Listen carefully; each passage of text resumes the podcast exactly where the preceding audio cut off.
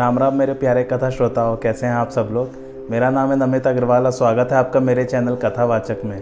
पिछली कथा में हमने पढ़ा था कि रावण जो है सीता जी को अकेला देखकर वहाँ पर ब्राह्मण का वेश धारण करके पहुँच गया था। राम जी जो है मृग को मारकर उसने अपना असली रूप दिखा दिया था मारीच ने और उसको मोक्ष दे दिया था।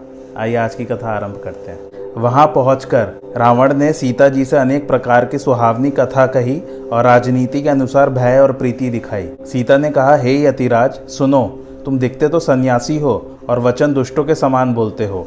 सीता के वचन सुनकर रावण ने अपना स्वरूप दिखाया और जब नाम सुनाया तब सीता जी भयभीत हुई। तब प्रगाढ़ धीरज धरकर उन्होंने कहा कि रे दुष्ट प्रभु आते ही हैं तू खड़ा रह।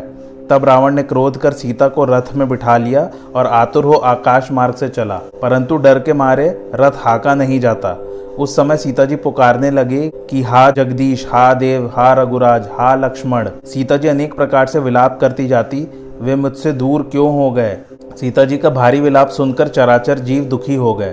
तब गिद्धराज जटायु ने आर्तवाणी को सुन सीता जी को पहचाना। यह तो राक्षस है जो दुष्ट सीता को लिए जाता है। उसने दूर से पुकार कर कहा, हे पुत्री सीता, भय न कर, मैं अभी इस राक्षस का नाश करता हूँ। ऐसा कह, वह पक्षी क्रोध कर दौड़ा। जटायु ने रावण से कहा, अरे दुष्ट, खड़ा क्यों नहीं रहता? क्या मुझे जानता नहीं? मेरी शिक्षा सुन। तू सीता को त्याग कर अपने घर कुशल से जा, नहीं तो मैं सत्य कहता हूँ।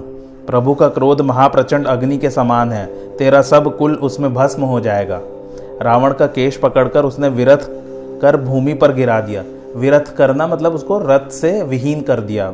और सीता को रख, जटायु ने लौटकर चोचो से मार, उसका शरीर विदीर्ण कर दिया, जिससे रावण घड़ी भर मूर्छित पड़ा रहा। तब रावण ने क्रोध कर अति कराल तलवार निकाली और उसके पंखों को काट डाला, जिससे पंखहीन हो वह पक्षी प्रभु की अद्भुत कीर्ति स्मरण कर पृथ्वी पर गिर पड़ा। फिर वह रावण सीता जी को रथ पर चढ़ा, मन में राम का भारी भय मानता हुआ जल्दी से चला।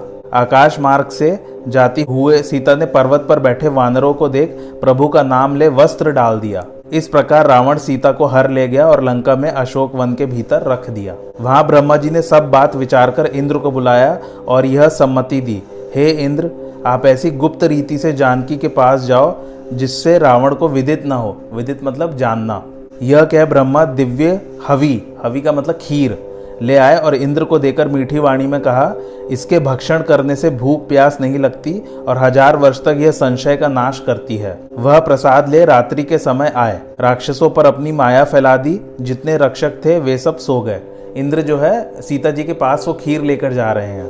तो भी डरते डरते जानकी के पास गए और प्रणाम करके अपना नाम सुनाया। जानकी ने इंद्र को पिता जनक और दशरथ के समान माना। जानकी को समझाकर, शोक दूर कर और हवी खिलाकर इंद्र अपने लोक को चले गए। वहाँ लक्ष्मण को आते देखकर राम जी को बड़ी चिंता हुई और उन्होंने कहा कि, हे तात, सीता को अकेली छोड़, मेरे वचन का उल्लंघन कर तुम चले आए। यह अच्छा नहीं किए वन में राक्षसों के झुंड फिरते हैं। तब प्रभु के चरण कमलों को पकड़ हाथ जोड़कर लक्ष्मण ने कहा, हे नाथ, मेरा कुछ दोष नहीं है। तब लक्ष्मण के साथ प्रभु गोदावरी के तट पर जहाँ आश्रम था, वहाँ गए। आश्रम को सीता रहित देखते ही प्रभु व्याकुल हो गए। वे पुकारते कि हार रूप, शील, व्रत और गुणों की खानी पवित्र सीता, तू कहाँ गई? लक्ष्मण ने बहुत समझाया, फिर भी प्रभु वृक्ष तथा लताओं और पतियों से पूछते चले आते, हे पक्षियों, हे हिरणों, हे भ्रमरों की पंक्ति, तुमने कहीं मृगलोचनी सीता को देखा है? इस प्रकार विलाप करते हुए प्रभु सीता जी को खोजते हैं। फिर आगे उन्होंने जटायु को पड़ा हुआ देखा। तब कृपा सिंधु ने अपने कर कमलों से उसका सिर स्पर्श किया। जो ही गिद्ध ने आँखें खोलकर श्री राम जी की मुख छवि को देखा, त्यों ही उनकी सब पीड़ा शांत हो गई। तब जटायु ने धीरज धरकर कहा, हे राम, सुनिए, रावण ने मेरी यह गति की है। वही खल खल मतलब राक्षस, जनक सुता को हर कर ले गया। जनक सुता मतलब सीता जी को बोल रहे, जनक की पुत्री। ये स्वामी, सीता को लेकर वह दक्षिण दिशा को गया है। मैंने प्रभु दर्शन के लिए ही प्राण रख छोड़ा था। अब ये चलना चाहते हैं। श्री राम जी ने कहा, हे तात, शरीर रखो।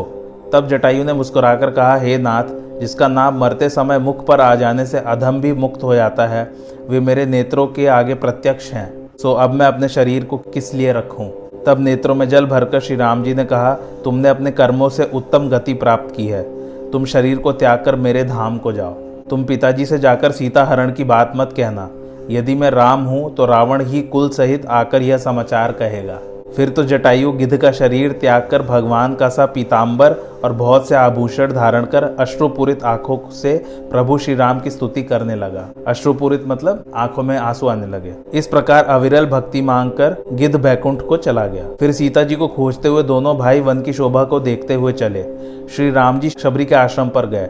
जब शबरी ने श्री राम जी को देखा तो वह अपने मन में मुनिवर मतंग जी के वाक्यों को स्मरण कर प्रसन्नचित हुई। दोनों भाइयों का दर्शन कर शबरी चरणों में लिपट गई। वह प्रेम मग्न हो गई। फिर अत्यंत रस से भरे हुए कंद मूल फल लाकर श्री राम जी को अर्पण किए।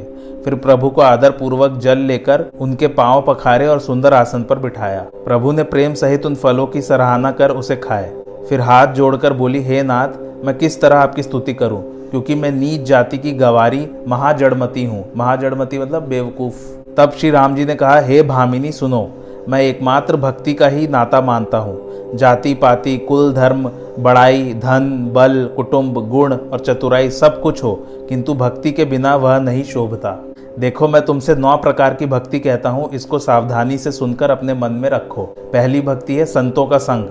दूसरी, मेरे कथा प्रसंगों से प्रेम रखना। तीसरी, अभिमान त्याग कर गुरु की चरणों की सेवा करना।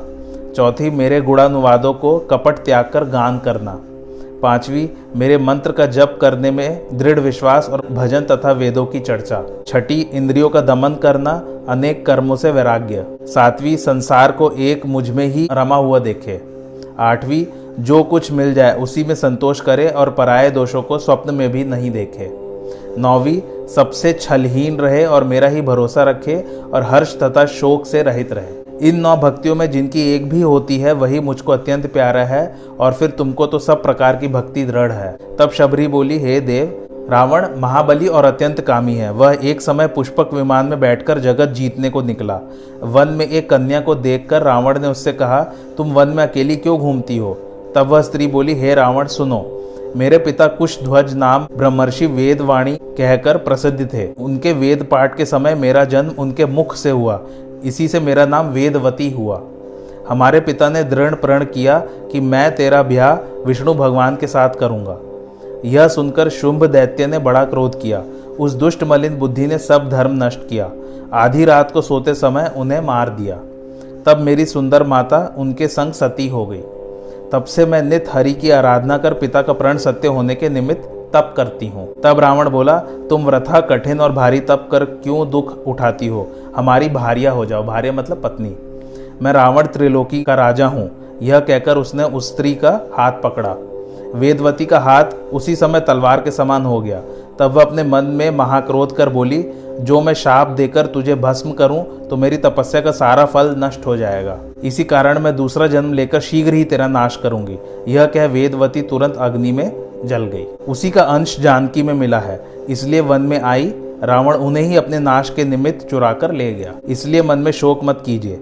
जानकी को ढूँढने में मन लगाइए, शबरी ने राम जी से कहा। यह मैंने गुरु ऋषि मतंग से सुना था, वही आपसे कहा। शबरी ने कहा, हे राम जी, आप पंपा सरोवर को जाइए, वहाँ आपकी सुग्रीव से मित्रता होगी। हे देव, हे रघुवीर, वह आपको सब कुछ बताएगा। इस प्रकार सारी कथा कहकर भगवान के मुखारविंद की ओर देखते हुए और उनके चरणों को हृदय में धारण कर योगाग्नि से शरीर को त्याग कर हरिपद में लीन हो गई, जहाँ से फिर कोई वापस नहीं आता। इसका मतलब शबरी ने अपना शरीर त्याग दिया। शबरी को श्री राम जी ने मुक्ति दी। प्रभु विरही के समान विषाद करते हैं और अनेक कथाएँ और संवाद कहते हैं। हे लक्ष्मण, वन की शोभा को देखो, जिसे देखकर किसके मन में क्षोभ नहीं होता। अपनी स्त्रियों के सहित सब खग मृगों के समूह मानो मेरी निंदा करते हैं। हमें देखकर मृगों के झुंड भाग जाते हैं, परंतु मृगिया मृगिया मतलब मृगों की पत्नी को कह रहे हैं, कहती हैं कि तुमको तो कुछ भय नहीं है। हे मृग, तुम आनंद करो, क्योंकि ये तो सुवर्ण के मृग ढूँढने आए हैं। मतलब मृगिया जो है, मृगों को समझा रही कि राम जी से तुम्हें भय करने की ज़रूरत नहीं है तो सुवर्ण के मृग ढूँढने आए ऐसा राम जी को लग रहा है। शुभायमान वसंत भी मुझे प्रियहीन होने के कारण भय उत्पन्न करता है। फिर श्री राम जी पंपा नामक सरोवर के तट पर गए, जो सुंदर और गहरा था। श्री राम जी ने मनोहर तालाब को देखकर उसमें स्नान किया और फिर एक उत्तम वृक्ष की सुंदर छाया को देखकर भाई लक्ष्मण सहित श्री राम जी वहाँ जा बैठे। तब भगवान को विरहवंत देखकर देवर्षि नारद को बड़ा शोक हुआ। वे चिंता करने लगे कि मेरा शाप अंगीकार कर श्री राम जी नाना प्रकार के दुखों का भार सह रहे हैं। प्रभु के दर्शन का मन में विचार कर नारद जी वहाँ गए। जहाँ प्रभु सुखपूर्वक विराजमान थे। नारद जी को दंडवत करते देख प्रभु ने उन्हें अपने हृदय से लगा लिया। लक्ष्मण जी ने सादर उनके चरण धोए। फिर अनेक प्रकार से प्रभु की प्रार्थना कर उनको हृदय से प्रसन्न समझकर नारद जी कोमल वाणी से बोले, हे श्री राम जी, जब आपने अपनी माया को प्रेरित कर मुझे मोह लिया था, तब मैं विवाह करना चाहता था। आपने किस कारण नहीं करने दिया? हे मुनि, सुनिए, मैं उनकी सदा ही रखवाली करता हूँ जैसे बालक को माता रखती है। राम जी समझा रहे नारद जी को। जब बालक आग तथा सर्प को पकड़ने दौड़ता है, तब माता रोककर उसकी रक्षा करती है। किंतु वही माता प्रौढ़ होने पर उसे पहली सी प्रीति नहीं करती। प्रौढ़ मतलब मैच्योर हो जाना या वयस्क हो जाना या एडल्ट हो जाना। ऐसे ही ज्ञानीजन मेरे प्रौढ़ पुत्र के समान हैं। वे मान रहित दास मुझे छोटे बालक पुत्र के समान पालन करने योग्य है। मेरे भक्तों को तो एकमात्र मेरा ही सहारा है और ज्ञानी तो बड़े पुत्र हैं। इसका अर्थ ये है कि राम जी कह रहे हैं कि जो ज्ञानी हो जाते हैं, मुझे उनकी चिंता नहीं होती है। लेकिन जो इस समाज में फंसे हुए हैं, जो इस मोह माया में फंसे हुए हैं, मुझे उनका पालन पोषण करना पड़ता है। हे मुनि, काम, क्रोध, लोभ और मद आदि तो मोह की प्रबल धार हैं, किंतु इससे भी अधिक महादारुण दुख देने वाली माया रूपी स्त्री है।